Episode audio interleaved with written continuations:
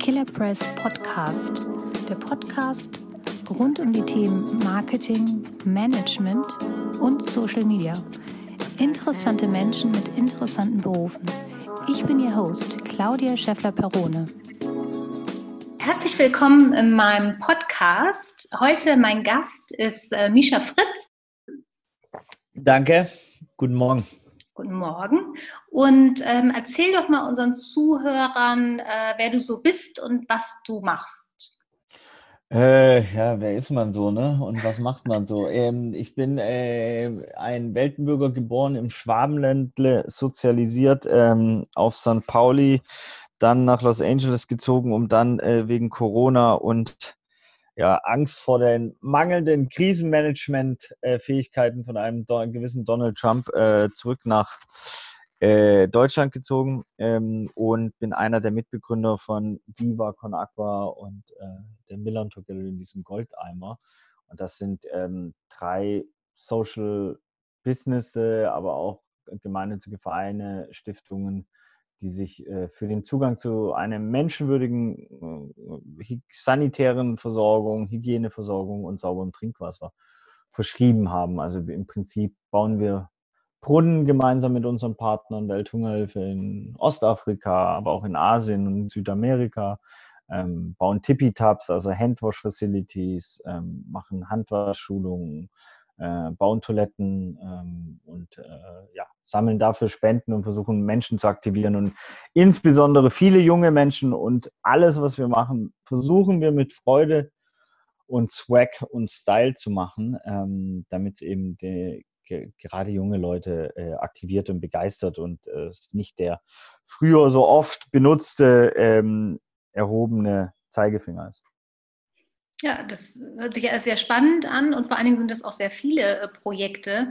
Ähm, wenn wir jetzt nochmal auf Viva Con äh, Aqua zurückkommen, wie ist denn das entstanden? Also, oder überhaupt, wir sind, ich vermute mal, die drei Projekte sind ziemlich zeitnah zueinander entstanden. Wie kam denn das? Ja, ja, die haben schon eine zeitliche Abfolge. Es kam alles aus dem Sport. Du kommst ja da auch ähm, aus dem Sport her. Genau. Ähm, mhm. Äh, mein Kumpel, mit dem bin ich aufgewachsen, Benjamin Rainer Adrian, hat bei St. Pauli gespielt. Und dieser Verein, das werden die meisten wissen, ist ja ein bisschen anders oder besonders, weil es ist natürlich muss man aufpassen immer, weil äh, wenn man sowas sagt, aber vielleicht sind manchmal die Werte und die politische Ausrichtung wichtiger als das Ergebnis auf dem Platz. Da würden mir wahrscheinlich auch einige Fans auf die Fresse hauen dafür, aber ähm, aus meiner Sicht ist das so. Doch sehe ich auch so. Mhm. Ähm, und äh, dieser Verein steht eben für ganz viel Soziales, äh, gesellschaftlich Relevantes und, und Politisches und hat immer ähm, Stellung bezogen.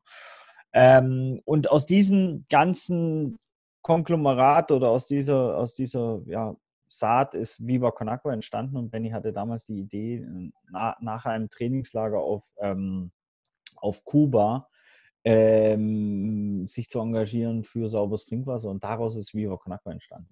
Aber das war ja nicht geplant. Also ich meine, mittlerweile ist es eine, eine Stiftung, es sind acht Vereine in acht verschiedenen Ländern und drei äh, soziale Unternehmungen, also Social Business, wo eben die Profits gespendet werden und äh, eben der, ja, der Sinnhaftigkeit zugeführt werden. Und das war ja niemals geplant, sondern das hat sich alles über die Jahre ergeben. Und 2005 haben wir Con Aqua gegründet, 2011 gab es die erste Millantor Gallery, dieses Kunstfestival im Stadion von FC St. Pauli. Und Goldeimer, oh, 2014, 15 oder so. Also ähm, das hat schon ein bisschen gebraucht, ähm, weil das doch dann auch nochmal unterschiedliche ähm, ja, Welten sind. Ne? Einmal die, die Sanitärversorgung und die Ökotoiletten. Wir sind da auf Festivals unterwegs. Das ist eine sehr komplexe Angelegenheit. Die Kreislaufwirtschaft, ähm, so, da hat es einen Malte Schremmer gebraucht, der das dann ähm, ja, federführend äh, vorangetrieben hat und auch bei der Galerie dann plötzlich, wie gehst du mit Künstlern um? Wie wertschätzt du ihre äh, Kunst? Wie stellst du ihre Kunst dar? Wie stellst du sie aus? Wie verkaufst du sie? Wie machst du finanziell Verkaufsprozesse etc.? Ähm, das mussten wir alles erst lernen, deswegen hm, ja, hat es ein bisschen gedauert. Naja, auf jeden Fall sind das ja super Projekte. Ähm, gut, jetzt das eine oder andere steht natürlich ein bisschen still. Ähm, oder habt ihr jetzt für eure Galerie, habt ihr jetzt, äh, ich sag jetzt mal, Online-Möglichkeiten? Ja, also natürlich gab es schon immer gewisse Online-Möglichkeiten und äh, wir haben sie dieses Jahr, muss man ehrlicherweise sagen, wäre das zehnjährige Jubiläum gewesen der Millantor Gallery und ähm, das haben wir schweren Herzens sehr früh abgesagt, weil wir gesagt haben, ey, das wird eh nicht so stattfinden können, wie wir es wollen. Äh, und dann sagen wir es lieber ab, um uns zu konzentrieren auf die Transformationsarbeit, die wir dann zu leisten haben als System und sind jetzt an der Entwicklung von Online-Möglichkeiten, wie man die abbilden kann. Das Problem ist aber, ey, die, also jeder, der noch nicht in der Galerie war, es ist sehr schwierig, das zu beschreiben, aber man muss sich das Stadion des FC St. Pauli vorstellen. Das ist erstmal per se nicht ein Kunstraum äh, äh, oder so, sondern das ist halt ein Fußballstadion. Und das wird über sechs bis acht Wochen von über 400 Ehrenamtlichen in ein Kunstfestival verwandelt. Und man kommt am Eingang rein, da ist schon die größte Wand gestaltet, über 17 Meter von einem Künstler. Ähm, man hat eine, an der Schlange, irgendwie gibt es äh, für Menschen, die sich gar nicht leisten können, die kommen umsonst rein. Dann geht man rein, dann trifft man erstmal in der Fischbude, also das ist normalerweise beim Verkauf, also beim Spieltag ist es die Fischbude, trifft man Gigi und Armando, die entweder ein Plattendisco machen oder irgendwelche anderen performativen Sachen.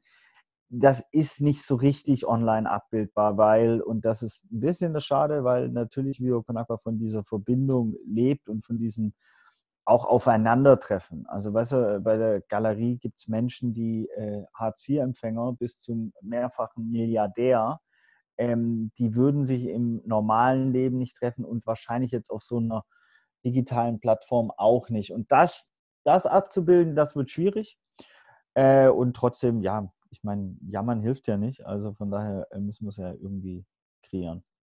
Ja, also ich äh, bin da ganz bei dir. Das, das, das Ding ist, äh, online kann man immer nur so Häppchen und ich sag mal so Teaser vielleicht äh, versenden, aber ich glaube, die richtigen Emotionen kommen halt tatsächlich nur rum, wenn man vor Ort ist, wenn man das fühlt und sieht und ähm, ja, und auch die Menschen und die Gesichter wahrnimmt. Also das kann man, das geht online gar nicht. Das ist halt immer, ja, ist halt das Problem an der Sache, ne? Also weil man einfach, ich kann mir schon vorstellen, dass das ja auch, ich meine, das sind ja alles Herzensprojekte von euch, ne? Und ja. ähm, dass ihr da jetzt auch ziemlich viel überlegt, äh, wie man weitermachen kann.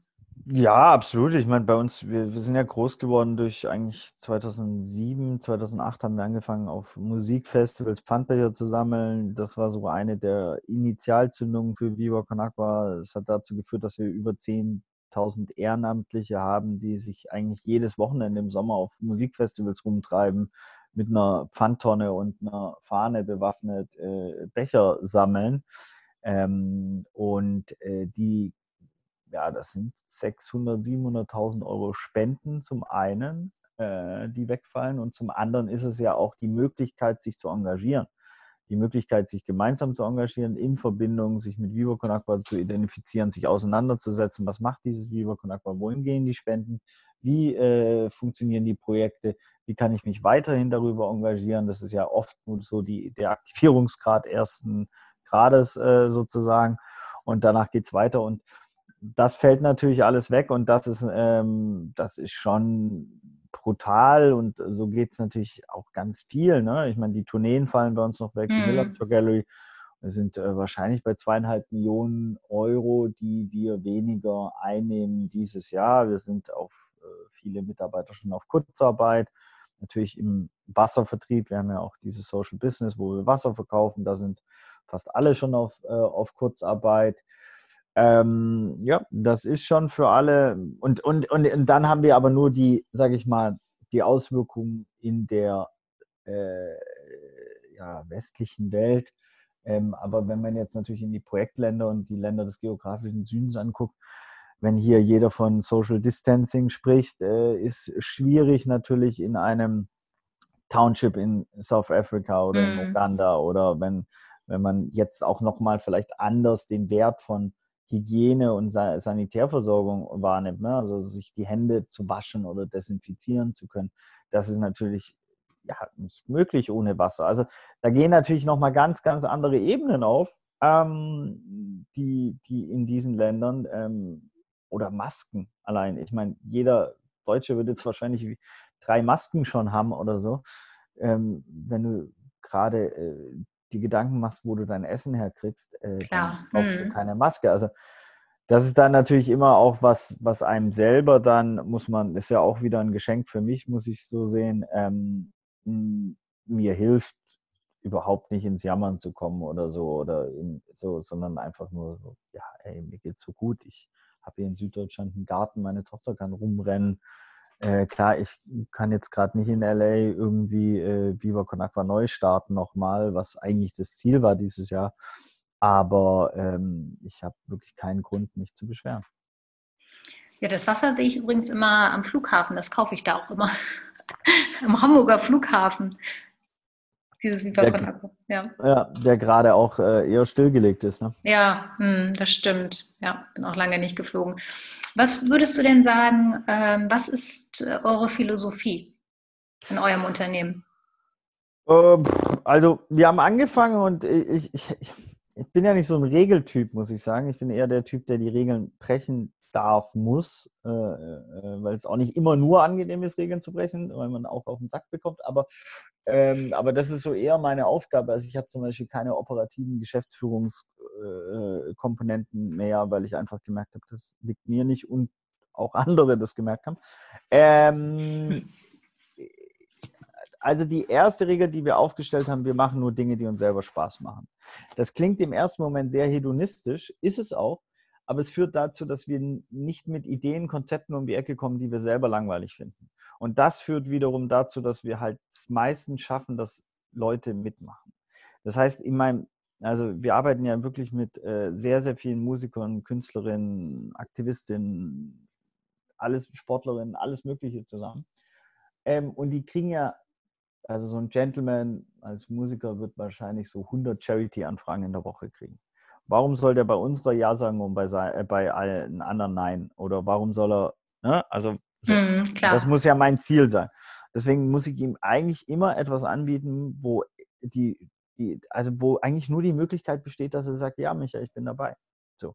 Und ähm, das war die zweite Regel, geht den Stars nicht auf den Sack, Charity-Organisation halt immer gute, gute Konzepte, Formate diesen ähm, Testimonials und ähm, Menschen des öffentlichen Lebens anzubieten.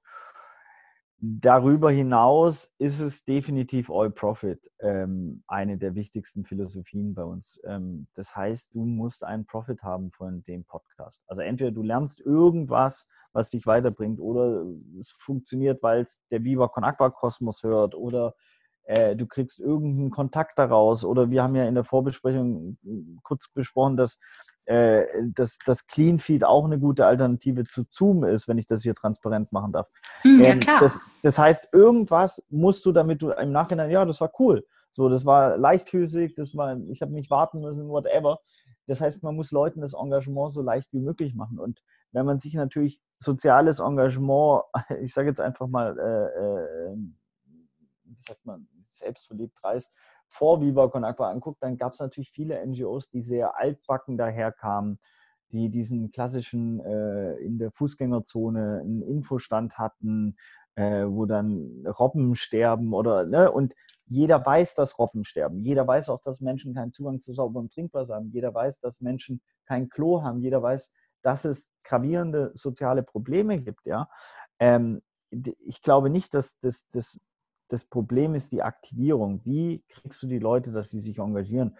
Und für uns war halt immer in der Fußgängerzone der Infostand das Paradebeispiel für, also wir haben immer gesagt, dann hören wir auf, wenn das mal der Fall ist, dass wir das machen, weil das äh, ist weder für die Person geil, die übrigens meistens bezahlt wird und die ersten anderthalb Jahre quasi äh, der dann ähm, Mitgliedschaft wird erstmal diese Person bezahlt. Das heißt auch kein ehrenamtliches, freiwilliges Engagement.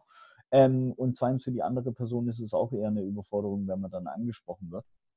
Und ähm, von daher versuchen wir eigentlich immer nur Konzepte zu machen, die All-Profit sind, wo, wo jeder Partizipierende äh, irgendeinen Benefit rauszieht. Ähm, natürlich angefangen mit, dem, äh, mit der Person in Äthiopien oder Uganda, die einen Zugang zu sauberem Trinkwasser hat, aber eben auch der Ehrenamtliche, der am Festivalwochenende vielleicht seinen nächsten äh, oder nächste Geschlechtspartnerin äh, kennenlernt und sich verliebt und äh, das geilste Wochenende seines Lebens hat.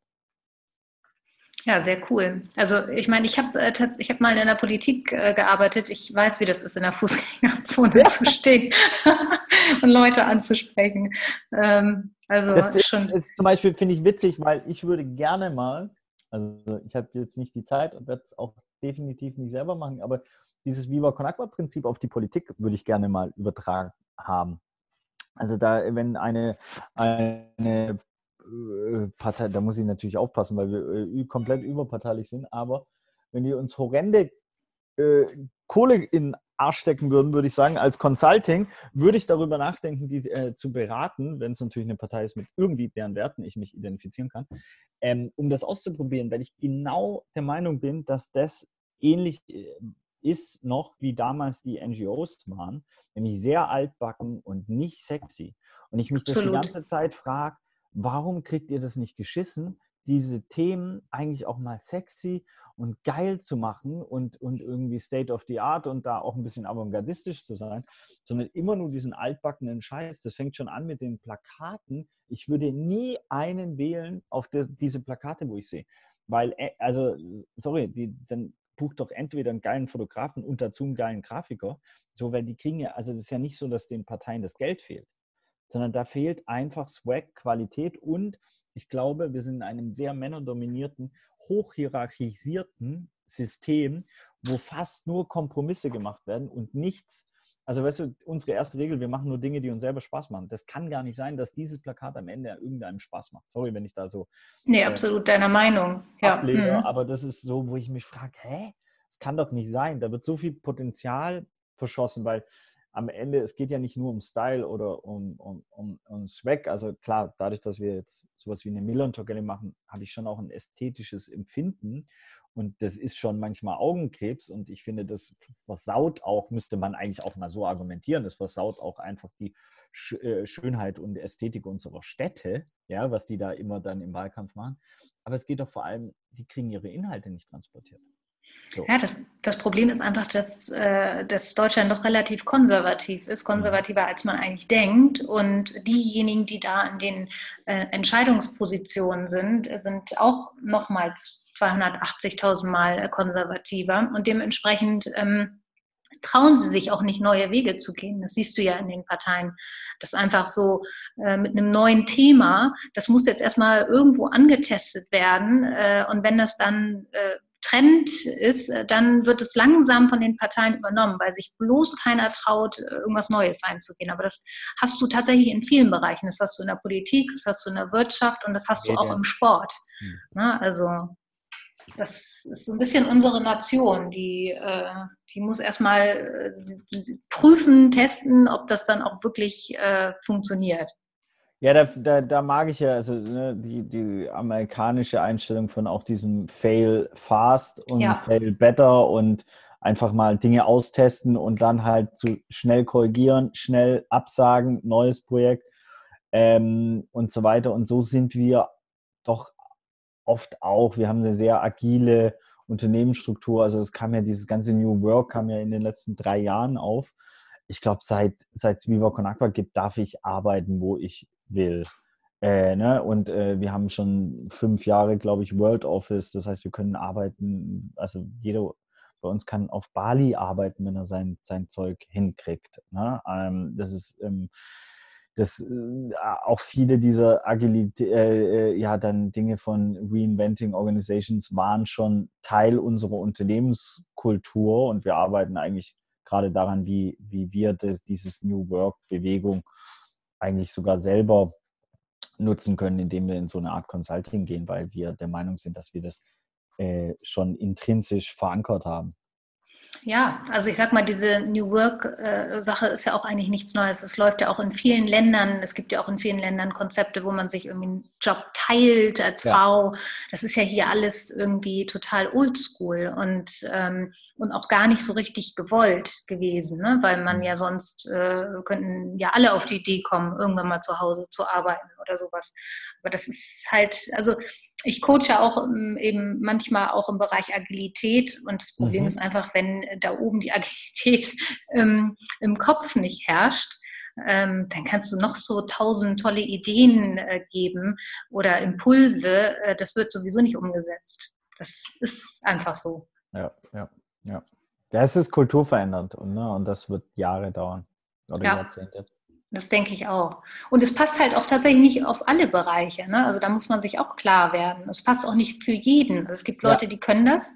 Die können äh, sich konsequent in Bali äh, an den Rechner setzen und super arbeiten. Und es gibt Leute, die sagen, ach, naja, ach, dann gehe ich doch mal lieber an den Strand oder, ne? oder machen wir jetzt noch mal einen Kaffee. Und also insofern, das muss natürlich auch zu dem jeweiligen passen, dass der auch konsequent genug ist. Das ist korrekt, ja. Meine Frau braucht auch äh, ein anderes Arbeitssetting wie ich. Ja, siehst du, so sieht das aus.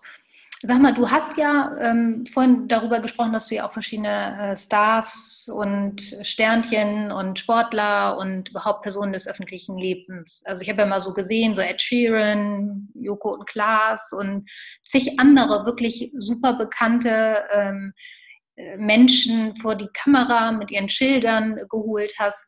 Ähm, bist du der Meinung, dass sozusagen das Projekt durch bekannte Testimonials mehr Aufmerksamkeit erreicht? Ja, natürlich. Also im Prinzip nennt sich das, glaube ich, Co-Branding-Phänomen. Ähm, das kann man auch bei anderen Personen, die, äh, die das betrieben haben, sich anschauen. Ähm, natürlich hat uns von Anfang an, waren wir wirklich 2005 einer der ersten Unterstützer, war Bela B Tim Melzer ähm, wegen der Hamburger Subkultur, ähm, F, äh, Frank, äh, nicht Frank Otto auch. Frank Otto hat ganz lange unsere Personalkosten be, äh, bezahlt und ist ja auch ein Kulturschaffender. Ähm, und fettes Brot, wollte ich sagen. Ähm, und das hat uns natürlich extrem geholfen, dass so Leute wie in Bela äh, uns von Anfang an unterstützt haben. Und äh, jede, jede Künstlerin, Musikerin, Kulturschaffende, die, die in der Öffentlichkeit stehen, haben natürlich äh, eine Reichweite und auch eine Glaubwürdigkeit, die dann auf das soziale Projekt abstrahlt.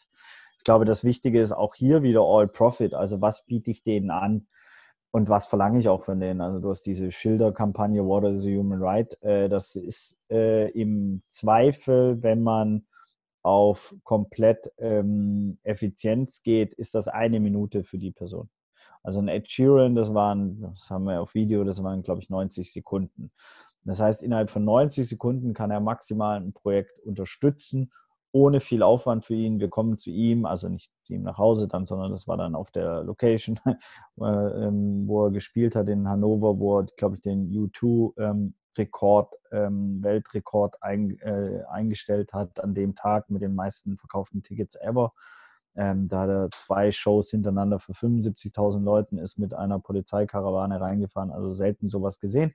Krass. Und, mhm. aber, aber das war eine Minute für ihn. Ähm, und da ist es eher die Frage, wie kommt man an ihn ran und wie kriegt man das Go? So, das ist eher die Komplexität, aber das äh, Foto dann am Ende ist relativ simpel. Aber ähm, genau, das, äh, deswegen ja, das hilft ungemein. Und äh, ich glaube, das Wichtige ist, man muss sich etwas überlegen, das funktioniert. Ich finde, bei der Kampagne muss man, also es kam aus der Kunst, muss man vielleicht für den Kontext sagen. Es hat Marco Fischer und Marc Jung, zwei Erfurter Künstler auch aus dem Clouseau-Umfeld, die haben, hm, haben, über eine befreundete Feelgood-Managerin, heißt sie in ihrem Unternehmen, ihre Job Description finde ich auch interessant. Ja, ist ähm, auch ein neuer äh, Job sozusagen. Absolut. Ja, die arbeitet einfach in so einem, äh, äh, ja, äh, ja, wie soll man sagen, äh, sehr, äh, ja, eins der Top-Tech-Unternehmen der Welt.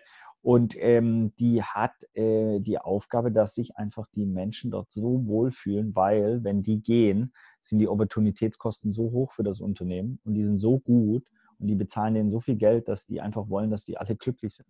Und das ist ihre Aufgabe, eine schöne, schöne Job-Description, finde ich. Und die hat auf jeden Fall, ist eine gute Freundin, Unterstützerin von uns und die hat mich connected mit dem Fotografen, weil der wollte auf Schwarz-Weiß-Porträts wilde avantgardistische Kunst, in dem Fall Marc Jung. Und dann haben wir halt diese äh, Menschen des öffentlichen Lebens angefangen zu treffen für die Kampagne. Und dann habe ich gesagt, ey komm, wenn wir die alle treffen, müssen wir denen noch eine Message machen. Und am Ende haben wir dann nichts anderes als ein Pappschild dabei gehabt und haben dann auf das Pappschild What is a Human Right geschrieben. Und äh, irgendwann haben wir mit der Kunstaktion aufgehört, aber mit What is a Human Right werden wir wahrscheinlich nicht so schnell aufhören, weil die sehr stark ist. Und da finde ich aber auch wichtig, es ist einfach ein extrem geiles Foto.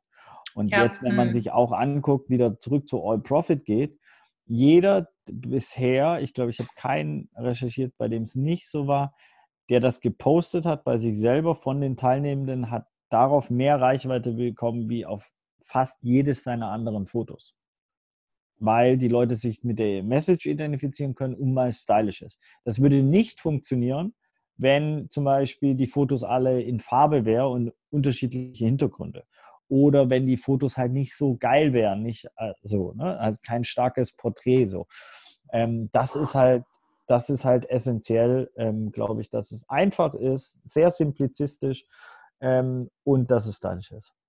Es wirkt halt für sich, ne? Also ja. ähm, das ist, man, da braucht man nichts weiter. Das sind ja meistens die, ich sag mal, die vermeintlich einfachsten Dinge sind ja die besten. Also ich meine natürlich mit viel Aufwand, was dahinter ist, wissen wir ja alle, die irgendwie in irgendeiner Weise mit Fotografie jemals zu tun gehabt haben, dass die einfachen Fotografien die schwierigsten sind. Ähm, aber es wirkt halt eben schlicht und ergreifend und nicht gekünstelt oder so.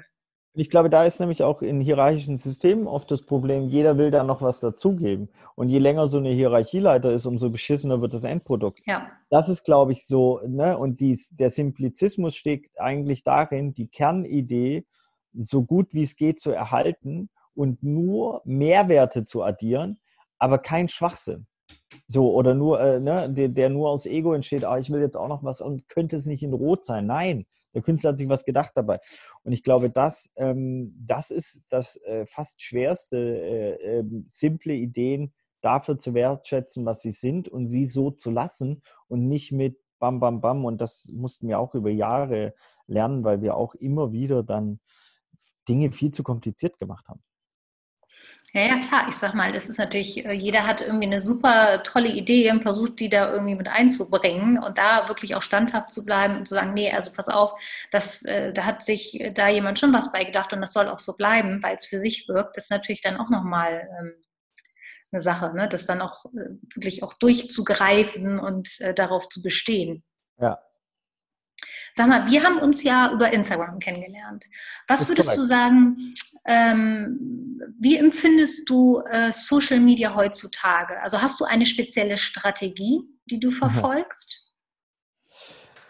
Äh, pff, äh, gute Frage, nein. Ähm, nein. Also, ich glaube, ich bin jetzt an so einem Punkt, wo ich gerne jemand hätte, der mal eine Strategie, also der ein Vollprofi ist und eine Strategie mit uns entwickelt oder auch dann mit mir selber. Ähm, ich also empfinde Social Media als Fluch und Segen zugleich. Es ist der eigene TV-Sender. Es ist Wahnsinn, wenn man sich die Reichweiten von Leuten anguckt. Ich hatte jetzt auch schon also ich, so ein äh, Account von Luke Mockridge oder Paul Ripke oder Finn Kliman oder Clouseau übernommen. Und wenn man sich da mal die Reichweiten anschaut, dann ist das halt, dann sprengt das halt TV-Sender.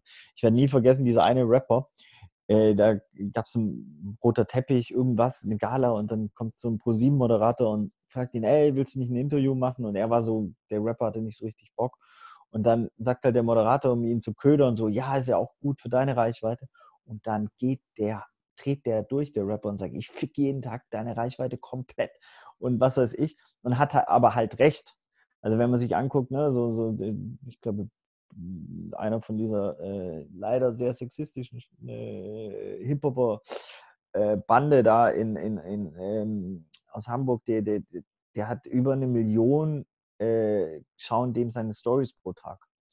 Also es ist einfach so eine unfassbare ähm, Reichweite und Möglichkeit. Und natürlich auch für soziale Organisationen wie Viva würde es in der Form nicht geben ohne die sozialen Medien. So. Ähm, und auch die Transformation, die wir jetzt geschaffen haben. Wir haben ja so ein Online-Festival kreiert ähm, mit Stream for Water, was sehr, sehr gut funktioniert hat, um, um Spenden zu generieren, aber auch um Aufmerksamkeit und auch um neue äh, Menschen zu aktivieren für Rio Conakwa.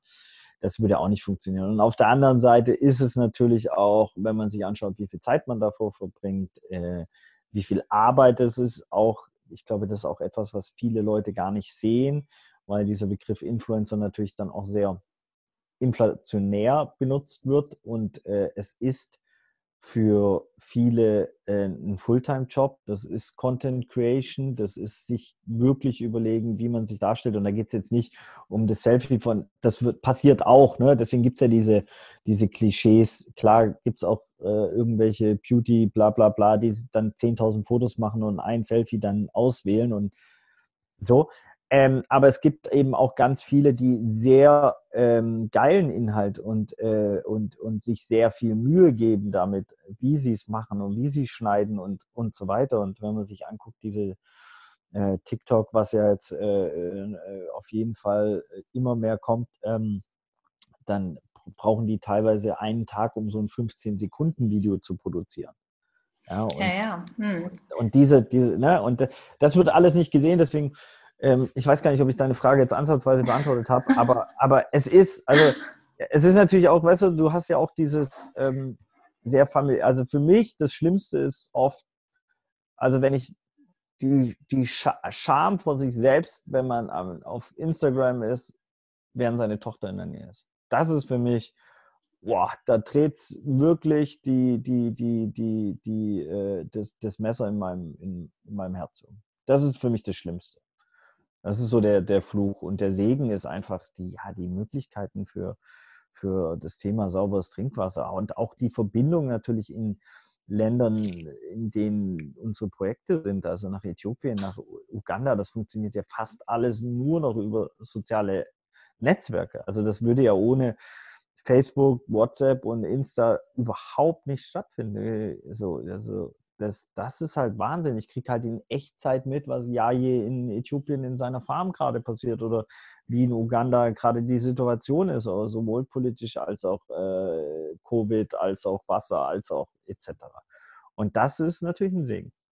Ja, ich sag mal, ähm ich, ich, finde grundsätzlich, das ist ja das, was ich schon seit vielen Jahren sozusagen auch mit unterschiedlichen Leuten mache, ähm, ist tatsächlich eine Strategie entwickeln für Social Media, damit du eben nicht so viel Zeit verplemperst für Dinge, die äh, eigentlich nicht deiner Strategie entsprechen. Also man muss sich immer ganz genau, ähm, man muss halt genau wissen, welches Ziel man verfolgt.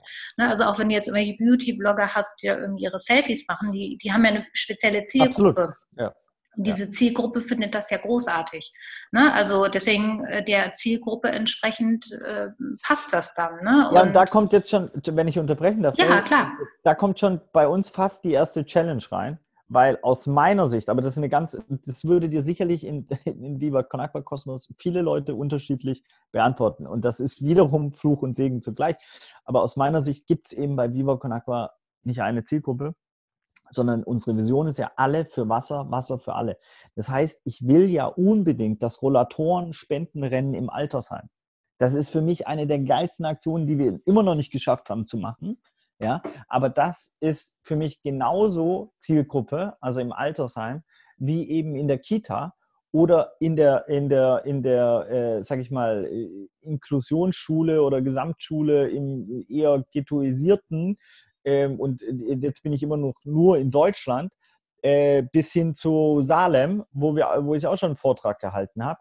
Äh, und so, und dann sind wir immer noch im deutschen Nukleus und vom CEO, ähm, natürlich rein theoretisch will ich auch von Global Players, äh, und wenn sie jetzt auch nicht so politisch korrekt sind oder so, dann würde ich trotzdem die gerne so wie wir konakwadisieren, dass in der Kantine unser Wasser steht oder sie zumindest unser Klopapier verscheißen. So, bis hin zu äh, Mittelständen. Also weißt du, das heißt, in meiner Welt, und da, das, das ist manchmal für mich so die Herausforderung, ist, es gibt diese Zielgruppen nicht so richtig, weil ich quasi alle ja aktivieren möchte, also so, so größenwahnsinnig vielleicht dann. Ich meine, ihr habt natürlich auch ein Produkt, was ähm, oder Produkte letztendlich, ähm, die ja nun auch eine weite, breite Masse ansprechen. Ja. Ne? Also ihr habt einmal die Masse der Investoren, die ihr ansprechen könnt, ihr habt einmal die äh, Masse der Verbraucher, der Endverbraucher, mh, hm, der Testimonials und so weiter und so fort. Es ist natürlich echt ein großes Ding und, ähm, und auch nicht einfach darzustellen. Also das ist überhaupt gar keine Frage. Also ich, da, da muss man da schon wirklich in die Tiefe gehen und, ähm, und bestimmte Dinge machen. Nur, wie gesagt, ich finde immer, ähm, also ich kann zum Beispiel auf TikTok, da kann ich echt Stunden verbringen. Ähm, das merke ich immer gar nicht. Also die, da geht dann irgendwie das nächste Video und das nächste und ich mag ja mit diesen ganzen äh, Tanz- und Dingsvideos, finde ich immer am lustigsten. Wer das alles macht. Ist echt faszinierend. Ähm, aber so. Machst du es auch selber? Nee, ich, TikTok mache ich nicht, nee. Okay. Habe ich mich noch nicht getraut. aber ähm, ich finde es immer cool. Also ich mag, habe da so ein paar äh, Amerikaner, die ich äh, verfolge. Ähm, die finde ich echt witzig. Also es gibt schon echt wirklich tolle Videos und aber es ist halt Entertainment, also in meinen Augen. Es ist jetzt ja, so als ähm, es ist halt Image äh, einerseits, ne? Das ist klar, das äh, ist halt, man, man brandet sich, ähm, aber es ist jetzt nicht äh, Verkauf. Ne? Also da, das muss man natürlich wissen, wenn man auf TikTok äh, da irgendwas macht. Ja, wobei es natürlich, also ja, und die, die also aus meiner Sicht ist, ich versuche da ja, also ich versuche ja, das ist ja ein Luxus, aber dadurch, dass wir keine ähm, Profitmaximierung als Ziel haben, dadurch, dass wir keine Shareholder irgendwie einmal im Jahr irgendwie die Eier äh, lecken müssen, sorry, ähm, aber kann, kann ich so reden, wie ich rede, ja. kann ich so arbeiten, wie ich arbeite und kann ich so denken, wie ich denke, weil ich bin sehr, sehr frei in dem, was ich tue. Ich muss niemanden per se beglücken und ich muss niemandem was verkaufen. Weil wenn ich zum Beispiel Viva Con Aqua präsentiere, dann kann ich jemandem was verkaufen, weil wir gewisse Produkte haben. Ich kann ihn aber auch einfach nur aktivieren oder sensibilisieren für eine Thematik oder sogar ihn quasi, äh, also gar nicht ihn, sondern seine Tochter eigentlich aktivieren, weil er ist eh nicht, sondern er geht Bei nach TikTok, Hause, ja. mhm. fehlt seiner Tochter so.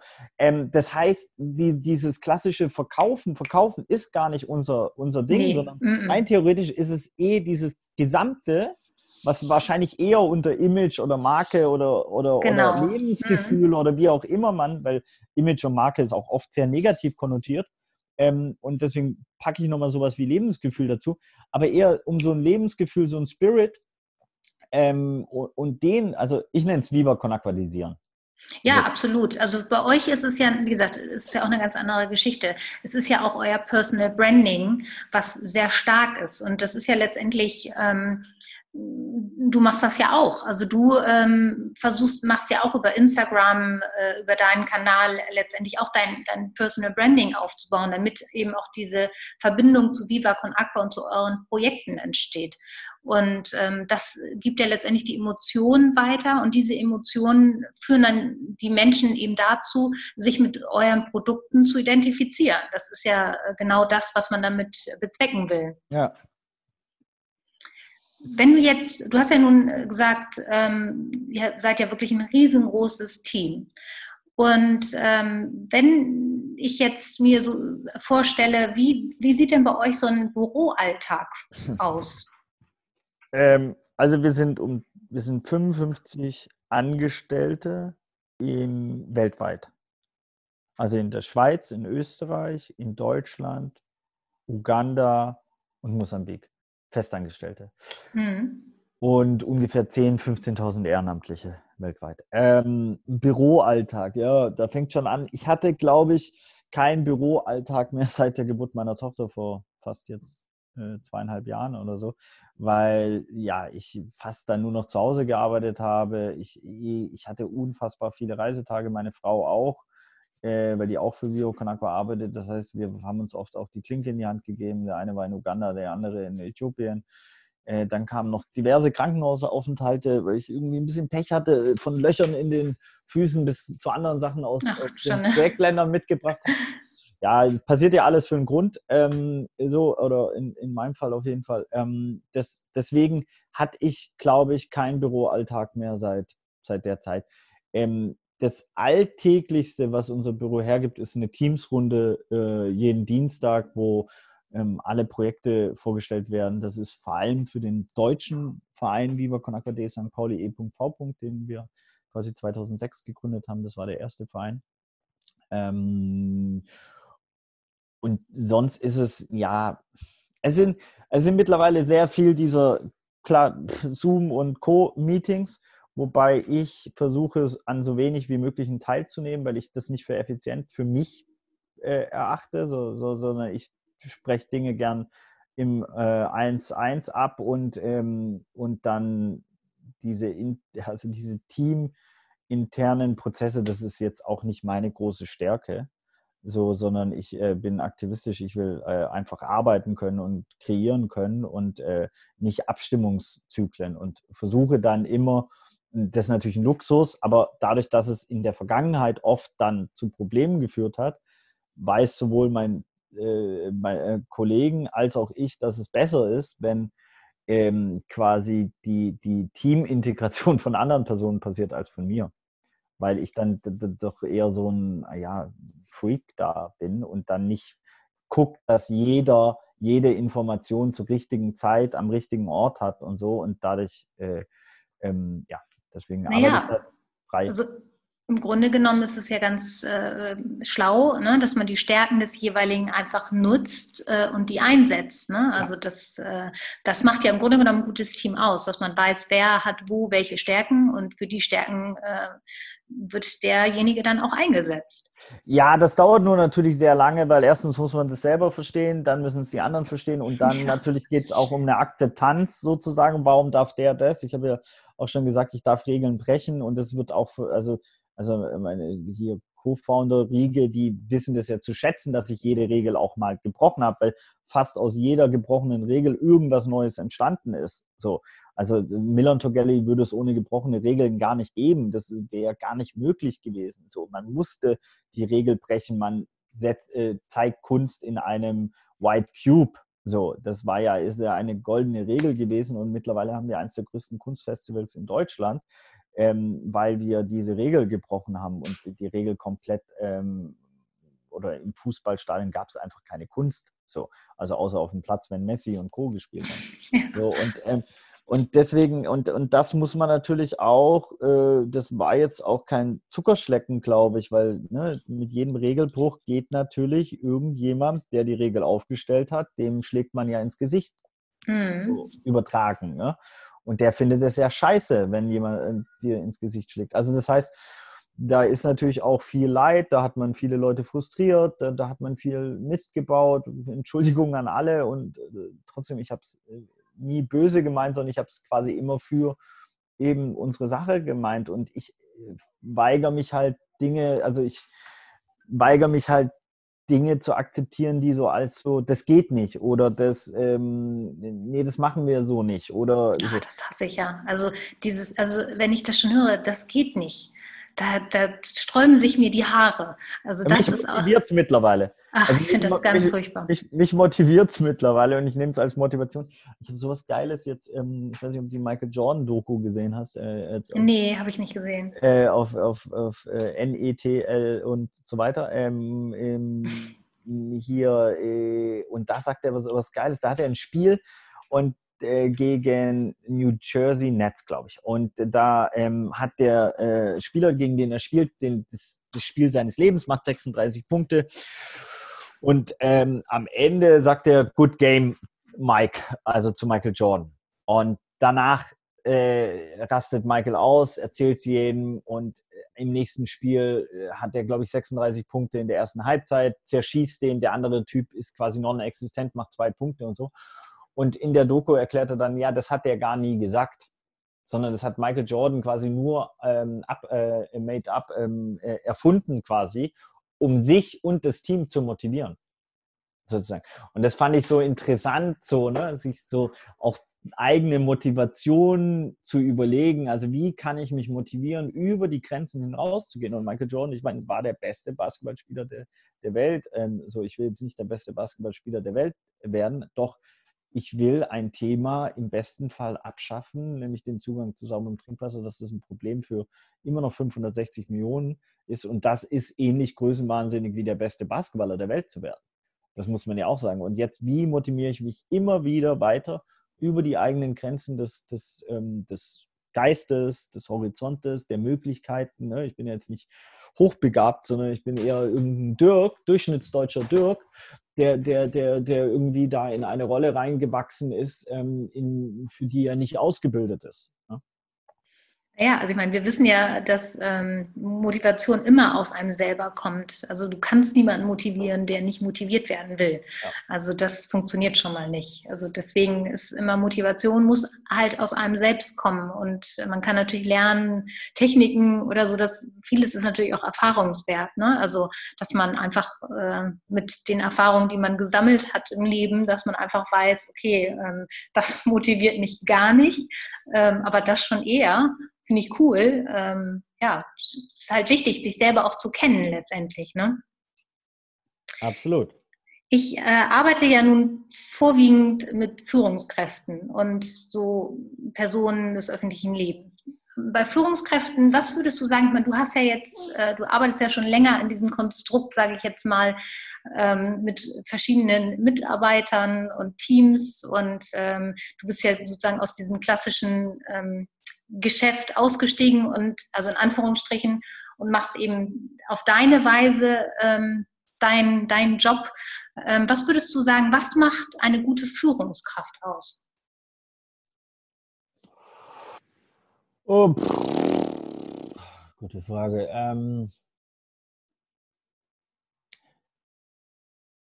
definitiv viele Leute um sich herum scharren, die einem immer nur Ja sagen und die Eier lecken. Nicht. Ähm, ich wollte ähm, gerade sagen. also, ähm, ja, kreative Neinsager ähm, in seinem Team äh, integrieren. Ein sehr diver diverses Team ähm, aufbauen und denen sehr viel Verantwortung abgeben. Äh, Verantwortung, also ich glaube, äh, Responsibility Sharing, ähm, die Entscheidungen treffen lassen, die Fehler treffen lassen und sie dann verteidigen, wenn sie Fehler machen, nach oben. Ähm, also ich glaube, so eine klassische Managementaufgabe ist ja dann, wenn du jetzt Management bist, äh, dann zu deinen Aktionären zu gehen und deine Mitarbeiter zu verteidigen und dann zu den Mitarbeitern zu gehen und die Aktionäre zu verteidigen. Ähm, das heißt einfach hochgradig empathisch zu sein. Und ich glaube, das ist ein Problem, weil Narzissmus und Empathie ist oft äh, äh gegenläufig. Und ja. Äh, ich glaube, in der CEO-Ebene hast du einfach so viele Narzissten. Und ähm, das ist eben das Problem, weil ich, also philosophisch zum Besten aller Wesen, das ist sehr buddhistisch, aber ich glaube, diese Entscheidung eben zum Besten aller Wesen und nicht für kurzfristige eigene äh, Profits, sondern eben, das bringt wirklich das Unternehmen weiter und auch die Gesellschaft, also nicht nur das Unternehmen als Unternehmen und, und, und Wert zu verstehen, sondern eben gesellschaftlich relevante Themen ähm, zu sehen. Das ja, das hast du sehr schön gesagt. Also ich äh, stimme dir dazu. Ich glaube auch, dass tatsächlich ähm, ein Wandel gerade stattfindet. Also ich glaube, dass eben gerade also diese empathischen Führungskräfte früher nicht besonders gern gesehen wurden, aber dass jetzt viele Firmen mittlerweile tatsächlich umdenken, weil die Mitarbeiter auch, ähm, also die neuen Generationen einfach auch wirklich anders sind. Also ich, äh, die wollen halt auch Mitsprache, Recht und, ähm, und auch mal eigene Ideen und wollen dann auch verteidigt werden und nicht immer nur von oben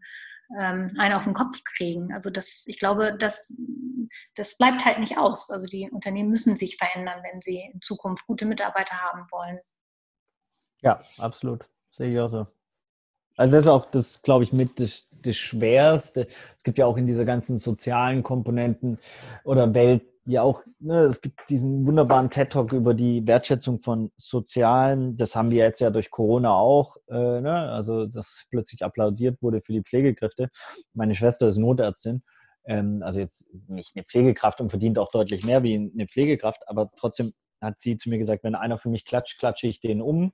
So, und ja. das fand ich eigentlich ganz geil von ihr. Sie ist ja auch eine Radikale, dafür lebe ich sie auch, wenn sie ein Freak ist, schlimmer wie jeder, den ich kenne. Aber ähm, was ich eigentlich sagen wollte, ist, dass ähm, es gibt diesen TED-Talk und da ist relativ klar, wird da herausgearbeitet, warum soll ein Harvard-Absolvent, der zwischen 200 und 400.000 Dollar Einstiegsgehalt kriegt, warum soll der bei einer NGO, ich meine, ich habe 2800 brutto verdient, bevor ich nach LA gegangen bin, weil in LA natürlich andere Lebenskosten. Ähm, so, das, das sind, was sind 2, 8 mal 12, ich habe es nie ausgerechnet, das sind äh, 35 oder irgend sowas. Äh, warum soll der für 35.000 Euro arbeiten? Also, selbst wenn er die Hälfte seines Gehalts spendet, nach Steuern hat er noch, ja, hat er noch doppelt oder dreifach so viel. Also es macht überhaupt gar keinen Sinn für den aus einer finanziellen, ökonomischen Sicht so. Das heißt aber, dass natürlich Harvard, also ich war auch auf Universitäten, aber ohne Abschluss abgebrochen, Das heißt, wenn, wenn, warum soll die Exzellenz einer ähm, äh, oder einer Bildungselite, wenn die nicht in soziale, äh, wenn es nicht schmackhaft interessant ist für die aus finanziellen, und es muss eigentlich aus allen, es muss finanziell für die Sinn machen, es muss ökologisch Sinn machen, es muss sozial, also vom Status. Hey, geil, du arbeitest bei einer NGO, wow, erzähl mir mehr über deinen Job. Wow, ich will auch so werden. Und so muss es ja sein. Also es muss der, der LeBron James, so oder der Michael Jordan oder der Messi oder wie auch immer, die Bewunderung muss eigentlich für soziale Leute. Für eine, für eine, aber es sagt doch keiner zu einer, zu einer Krankenschwester, wow, krass, geil, erzähl mal. Wie war das, als du den Arsch abgewischt hast ja. von dieser Person? Echt von hinten oder von vorne? Wie macht man das und so weiter? Also, weißt du, so diese Bewunderung, so, aber das müssen wir reinkriegen. Weil, weil wenn das nicht die Bewunderung, also das Gleiche siehst du mit den Lehrern. So, da wird nur, wird nur, jeder hat eine Meinung, jeder denkt, das ist genauso wie Bundes äh, äh hier Trainer oder so. Jeder hat 80 Millionen Bundestrainer und jeder denkt irgendwie da einen Plan davon zu haben, aber dass das ein hochdiffiziles, psychologisch, taktisch, äh, äh, Managementaufgaben, brutales, äh, brutales äh, Job Description ist. Das hat ja keiner auf dem Zettel. Oder wenn jemand über Angela Merkel redet, habt ihr eigentlich, hat irgendjemand das Verständnis, welche Komplexität diese diese, äh, dieser Beruf an sich bringt, in, in, in Sekunden Switches auf Hochkomplexe von Europapolitik zu, zu Finanzpolitik zu USA switchen, das, also ich kenne niemanden, wo ich sagen würde, der kann das. Also so, weißt du, so, also deswegen voll oft denke ich so, ey, ganz ehrlich, da braucht so viele äh, fundamentale äh, Veränderungen in, in der Wahrnehmung und in der Achtsamkeit und in dem Differenzierungsgrad. Ähm, und äh, wenn man jetzt auch gerade anguckt, was eigentlich gerade passiert, ne, und ich bin jetzt kein Verschwörungstheoretiker und trotzdem, wenn, wenn man auch mal sagen möchte, ey, ich finde das gerade auch ein paar Sachen bedenklich oder komisch, zack, wirst du in die, in die Verschwörungstheoretiker-Ecke gepackt. Ähm, und zwar von, von der Gesellschaft so. Und das ist äh, hochgradig gefährlich meines Erachtens und äh, geht in eine faschistoide Richtung. Es braucht Differenzierung, es braucht die Aussprache, es braucht genau diese Genres wie Musik, Kunst, die eigentlich, ich sage jetzt bewusst eigentlich in Anführungszeichen, alles dürfen, so, ähm, und die auch alles anprangern dürfen und die auch so äh, äh, hinterfragen dürfen, was, was, was viele da draußen nicht hinterfragt haben wollen. Ja, es ist ja so ein bisschen, äh, also das ist eine Tendenz, die ich ehrlich gesagt in den letzten Jahren äh, festgestellt habe, dass du irgendwie gleich sofort in irgendwelche Schubladen äh, gezerrt wirst. Ne? Also, dass man ja kaum noch äh, tatsächlich seine Meinung, egal, man muss ja nicht gleich ein ja. Extremer in irgendeiner Richtung sein, um einfach mal seine Meinung äußern zu dürfen. Und automatisch wird man abgestempelt für dies, das, jenes. Ne? Also das finde ich schon ehrlich gesagt äh, ja, bedenklich. Würdest du denn nochmal, also wir haben ja jetzt äh, über deine Projekte und über Gesellschaft und ähnliches gesprochen und ich würde ganz gerne nochmal abschließend dich fragen, ob du irgendetwas sagen möchtest, um nochmal, ähm, ja, um nochmal auf deinen, auf, auf, die Problematik oder auf deine Projekte oder auf das, was dir am Herzen liegt, äh, nochmal sagen möchtest. Ähm, ich glaube, es geht gar nicht um meine Projekte oder unsere oder, oder wie Kanakwa, sondern es geht um, um diese Welt, in der wir leben. Und wir haben jetzt gesehen, dass fast alles möglich ist. Also all diese Maßnahmen, die jetzt getroffen wurden, die sind sehr, sehr gut für unser Klima. Und das ist plötzlich möglich und war davor nicht möglich. Jetzt war es aus einer anderen Sicht. Es wurde vielleicht in Anführungszeichen noch existenzieller, wobei ich das in Anführungszeichen setzen möchte.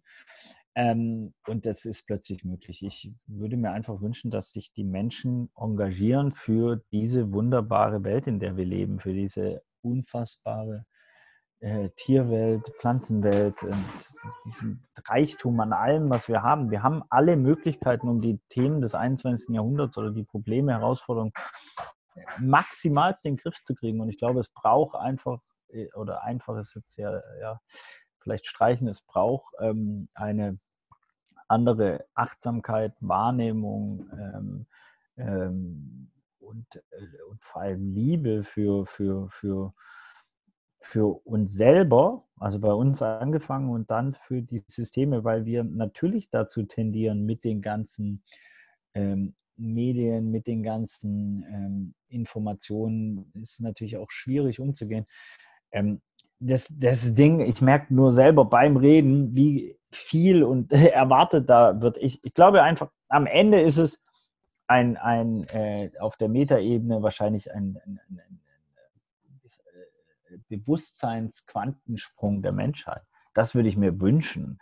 Ähm, und ich meine, wir haben es schon mal geschafft. Wir haben das Mittelalter ähm, ähm, überwunden. Wir haben die Reformationskriege jetzt in der westlichen Welt. Ne? Also, äh, wenn man sich vielleicht das anguckt, was Sunniten und Schiiten, dann ist, sind das deren Reformationskriege. Wenn die die jetzt auch noch überwinden, sozusagen, und äh, sich da äh, weiterentwickeln, dann ich glaube schon, dass es möglich ist, aber es wird, hey, it's a fucking long way. Also durchhalten. Es ist halt mehr wie ein Marathon. Und jeder, der einen Marathon schon mal gelaufen ist, der weiß, die Hölle ist bei Kilometer 33. Und die Hölle ist halt, in dem Fall sind wir halt immer mal wieder in der Hölle, weil es sind, es ist nicht ein Marathon, es ist halt, es sind halt alle Marathons dieser Welt. Weil ähm, in jedem Genre und in jedem, in jedem einzelnen ähm, Konstrukt, egal ob jetzt Mensch, Organismus oder so, musst du einen Marathon laufen. Und dann kann man sich das hochmultiplizieren und da ist man bei alle Marathons. Und das ist halt brutal anstrengend und ähm, es lohnt sich allerdings, jeder, der Marathon gelaufen ist, der weiß auch, es lohnt sich herauszufinden, wo seine eigenen Grenzen sind und auch das zu überwinden und, und, und, und zu schaffen, um auf eine andere ähm, ja, Ebene zu kommen. Ja, Misha. Ich finde, das sind doch sehr schöne ähm, abschließende Worte. Ähm, ich fand es super mit dir. Also, same, äh, same. Vielen Dank, Misha, und ich wünsche dir noch einen ganz tollen Tag. Killer Press Podcast. Hat euch der Podcast gefallen? Dann gerne kommentieren und bewerten. Für mehr Infos geht gerne auf meine Seite killer-press.de. Bis zum nächsten Mal.